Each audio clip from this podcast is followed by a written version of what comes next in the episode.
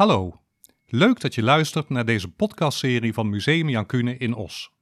Mijn naam is Herman Tibos, directeur van dit prachtige museum.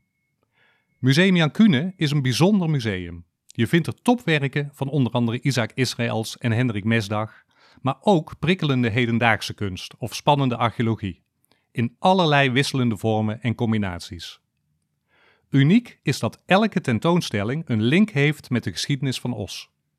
Deze verhalen over margarine, worst, de SP en kamerbreed tapijt vormen tegenwoordig letterlijk het hart van Villa Constance, ons machtige museumgebouw en ooit de woonvilla van boterbazen Jurgens en Van den Berg.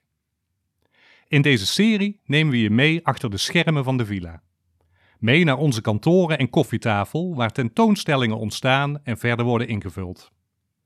Dat doen we op basis van heel veel afwegingen en onderzoek, dat niet in alle gevallen de tentoonstelling haalt. Wil je weten waarom? Houd je van verrassende anekdotes of zoek je juist inspiratie of nuance? Dan zit je hier goed. In elke aflevering zet onze conservator Merel van de Nieuwenhof of een collega samen met een prominente gast het mes in één thema, gerelateerd aan onze tentoonstellingen. Niet te lang, niet te complex, maar wel met een bulk aan extra diepgang. Dat maakt de podcast tot een ideale audiotour, maar ook gewoon een leuk tussendoortje, in de trein, bij de koffie of in de achtertuin. Dus, veel luisterplezier en tot in Museum Jan Kuhne.